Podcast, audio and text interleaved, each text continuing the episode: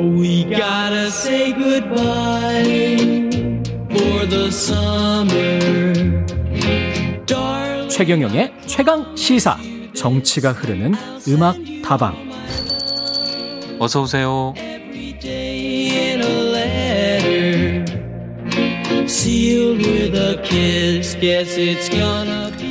네, 한 주의 가장 핫한 정치 이슈에 대해서 이야기 나누고 선곡 대결을 펼치는 고품격 음악 코너 정치가 흐르는 음악 다방 문 열었습니다.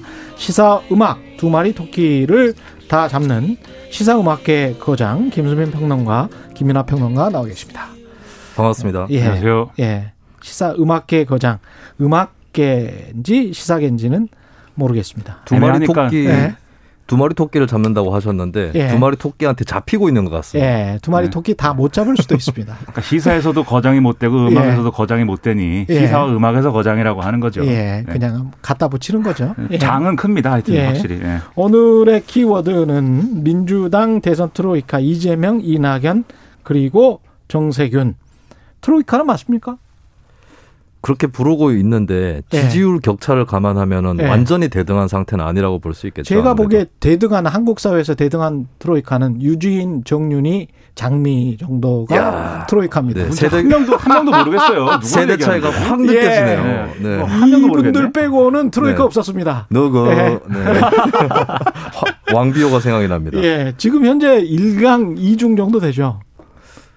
이낙연 전 대표는 또 그렇게 인정 안 할 것 같습니다. 아, 그렇습니까? 그럼 어, 어, 떻게 되는 일강 거예요? 일중 일약입니다. 1강 1중 1약입니까? 그렇게 볼 수도 있겠죠. 정세균 네. 전 총리하고 나름 격차가 있다. 이렇게 네. 이낙연 대표는 생각할 것 같습니다. 평론가는 어떻게 네, 생각하세요? 뭐 삼강 구도죠. 네.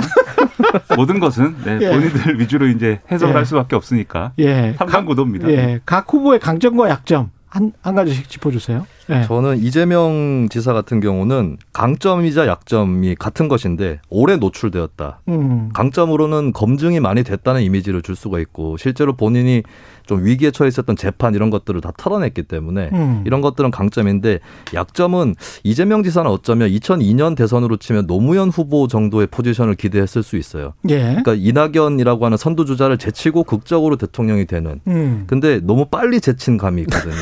그래서 오히려. 예, 노무현 네. 후보보다 이회창 후보에 더 가까워진 게 아닌가 잘못하면 음, 그게 예, 약점이 될 수 있다. 예 그렇습니다. 그러니까 어. 너무 앞, 빨리 앞서 나갔기 때문에 예. 그리고 이낙연 정세균 두 사람의 강점 약점 저는 같은 것이라고 보는데 네. 둘다 이미지에 있는 거거든요. 음. 강점은 민주당에 대해서 대중이 갖는 부정적 이미지가 있습니다. 음. 좀 날렵할 수는 있는데 가볍다라든가 음. 근데 이런 것들과는 거리가 멀다. 음. 진중한 이미지를 갖고 있는 것. 음. 이게 강점이라면 약점은 대통령에게 사람들이 보통 무난한 조정자의 이미지를 기대하지는 않거든요. 예. 그런 의미에서는 좀 약점이다. 무난한 조정자의 이미지 기대하지 않습니까? 좀 그래도 좀 치고 나가고 어느 정도는 아, 저는 네. 이거 반대하고 싶어. 아니, 저 같은 사람은 무난한 조정자 이미지를 뭐, 저, 뭐 강조할 수도 네. 있어요. 모- 모두가 예. 최경영 기자님 같을 수는 없잖아요. 소수자, 모든 사람이 뭐 소수자. 매일- 소수자입니까, 저는? 정치적 예. 소수자. 모든 사람이 매일 외신을 챙겨볼 수는 없는 거예요. 그렇습니까? 아, 예.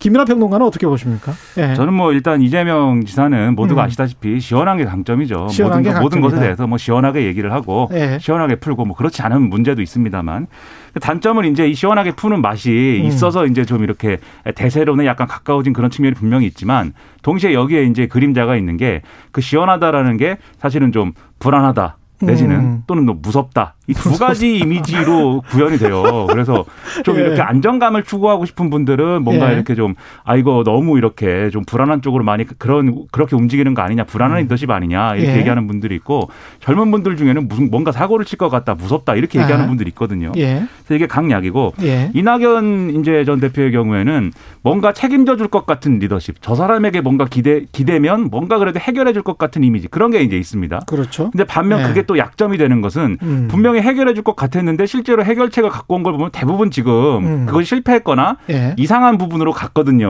음. 그러니까 해결이 안 됐습니다. 예. 그래서 뭔가 해결책이라고 승부수를 걸은 것들이 다 승부를 거는 이런 결과로 나오지 못했다. 이게 지금 단점이고 음. 대표적인 게 사면론 이런 거죠. 음. 그 다음에 이제 정세균 전 총리의 경우에는 마찬가지로 저 사람도 뭔가 진중하고 뭔가 책임져 줄 것 같다 이런 이미지가 있지만 예. 어, 단점으로는 이런 이미지가 이낙연 전 대표보다 약해요. 여러모로 아. 좀 희미합니다. 예. 그래서 대중에게 이 사람은 어떤 정치인이라는 게 음. 각인이 잘 안 돼 있습니다. 그래서 정치권 내에서만 잘 알려진 인물, 정치권 내에서만 강점을 갖는 인물 이렇게 되고 있는 게 약점이죠. 결국은 이제 전당대회 통해서 민주당도 대선 후보를 뽑을 텐데 당심도 중요하고 민심도 중요하고 어떻게 되나요? 여기 그 민주당 투표 같은 경우는 규정이 어떻게 됩니까? 일단 지난 대선을 놓고 보면은 100% 완전 국민 경선을 했었죠. 완전 국민 근데 경선이었군요. 대신에 당원은 자동 자동으로 그 경선 인단에 들어가는 것으로 아 경선 인단에 따로 신청하지 들어가고. 않아도. 네. 그러면은 이게 당심과 민심이 뭐 민심이 상당히 많이 작용할 가능성이 그렇습니다. 높네요. 보통 정당에서 대표를 네. 뽑는 거하고 대선 후보를 뽑는 게 다르죠. 대선 후보를 뽑을 없겠지. 때는 특히 네. 한국의 어떤 국민 정당, 포괄 정당 모델에서는 미국형 정당 모델인데 음. 여기서는 이제 당원들의 어떤 직선보다는 예. 네, 그 외부에 개방돼 있는 그런 경선 형태를 취하는 그럼 것이죠. 이번 경선 같은 경우도 어떻게 될 것 같아요? 이번 경선은? 근데 이제 룰이라든가 이런 것들이 일단 대선 기획단 끼구려서 이제 음. 거기서 예를 들면 경선 시기라든지 이런 것들도 포함해서 이제 논의를 하게 될 것인데 예. 이미 정해놓은 구조라는 건 이미 있는 거고 그걸 바꿀 거냐 이제 문제거든요. 그래서 어. 어쨌든 지금 국면에서는 당심이 그렇게 또 이렇게 뭐 어, 무시될 만한 그런 예. 또 변수는 아니다라고 봐야겠고요. 음. 그렇기 때문에 사실은 이세 후보가 제가 쭉 말씀드린 이제 강점과 약점이 분명함에도 불구하고 음. 이낙연 전 대표라든지 정세균 전 총리가 꼬이는 부분이 이제 여기에 있거든요. 그래서 음. 뭔가 진중하고 안정감 있는 리더십으로 가야 되는데 음. 최근에 보면은 약간 이제 메시지가 좀 강해진다든지 예. 이낙연 전 대표 뭐 이렇게 내가 죽는 한이 있어도 대통령을 지키겠다 뭐 이런 발언이 이제 좀 언론의 보도가 쭉 된다든지 그거는 이재명 지사를 겨냥한 건가요? 이게 뭐 겨냥했다기보다는 예. 지금 이제 이재명 지사에 반대하는 비토층이 어쨌든 음. 소위 말하는 친문 주류 중에서 일부가 남아 있기 때문에 음. 그 공간을 노리는 경쟁을 하는 거거든요. 아, 지금. 그 공간을 돌파해야 된다. 그렇죠. 그리고 예. 이, 이 이재명 지사에 대한 가장 강한 비토층은 예. 여전히 이낙연 전 대표에 대한 약간 희망 이런 것들을 완전히 버리지 않은 상태입니다. 그래서 아. 일종의 좀 여러 가지로 사면론 얘기하고 이래서 여러 가지로 비판도 하고 있지만 음. 여전히 지지하는 측면들이 있거든요. 예. 그런 부분을 이제 노리고 약간 강경한 목소리를 내고 뭐 이런 측면들이 있는 건데 여기 에 반해서 이제 이재명 지사는 자기 목소리를 그래도 유지하고 있지만 그래도 음. 이제 예를 들면 친문 주류에 대한 접근이라든가 이런 것들은 자기 전략을 또 갖고 지금 얘기를 하고 있고 그런 것들은 이제 의원들을 중심으로 맨투맨 이 공략을 그렇죠. 또 하고 있는 거거든요. 그 국회의원들이 한 30명 이상 갔잖아요, 지금. 그렇죠. 이게 무슨 뭐 이 지지 모임을 발족을 했는데 네. 국회의원들이 굉장히 뭐 서른 명이 모였고 그래서 네. 그 동안에는 이재명 지사가 이 원내에서의 어떤 조직력 이런 것들은 약점이다 이렇게 음. 얘기를 됐는데 이렇게 명수가 많은데 그렇죠. 이재명 좀 조직력 있는 거 아니냐 네. 이런 얘기도 나오고요. 심지어 네. 지금 신문을 보면은 각 의원들이 원래 성향은 뭐고 어, 떤 생각을 가진 사람들이 다 표로 그려놨어요. 아, 그래요? 네, 그렇습니다. 그래서 이분은 뭐 과거에 친문 뭐 음, 줄이었다. 음, 음. 또는 뭐 이분은 뭐 어디 사람이다. 딱 구분을 해놨는데 음. 여러 개파의 연합군처럼 이제 좀 그림을 그려놨습니다. 아. 근데 여기서 저 방심하면 안 됩니다. 왜냐하면 아. 이런 시기에 1등 주자에게는 항상 또 그런 게 몰리는데 이게 일종의 어 지금 상황을 약간 사자성어로 얘기했을 때는 음. 난문 밤이일 수 있어요. 뭐라고요? 난문 밤이. 네, 낮에는 친문, 밤에는 아. 이재명. 뭐 이런 흐름도 있을 수가 있기 때문에. 사자성어라 그래서 내가 깜짝 놀랐네. 네, 예. 한글이 들어가서. 예. 네, 그래서 네, 아, 방심할 수는 없는 것이다. 네. 그 네. 어떻게 보십니까? 그 당신만 네. 보면은 이재명 지사가 아직 불리합니다. 왜냐하면 포럼에 34명이 정회원으로 국회의원 34명이 이, 음. 이재명 지사 포럼에 참여한다고 하는데 음. 이 숫자만 보면은 이낙연 쪽 그 캠프에 음. 몇 포럼 명입니까? 같은 경우는 40명이고요. 아. 국회의원이. 그리고 그 정세 지지율하고는 네. 그 차이가 나네. 지지율하고 반비례하는 게 정세균 캠프는 70명입니다.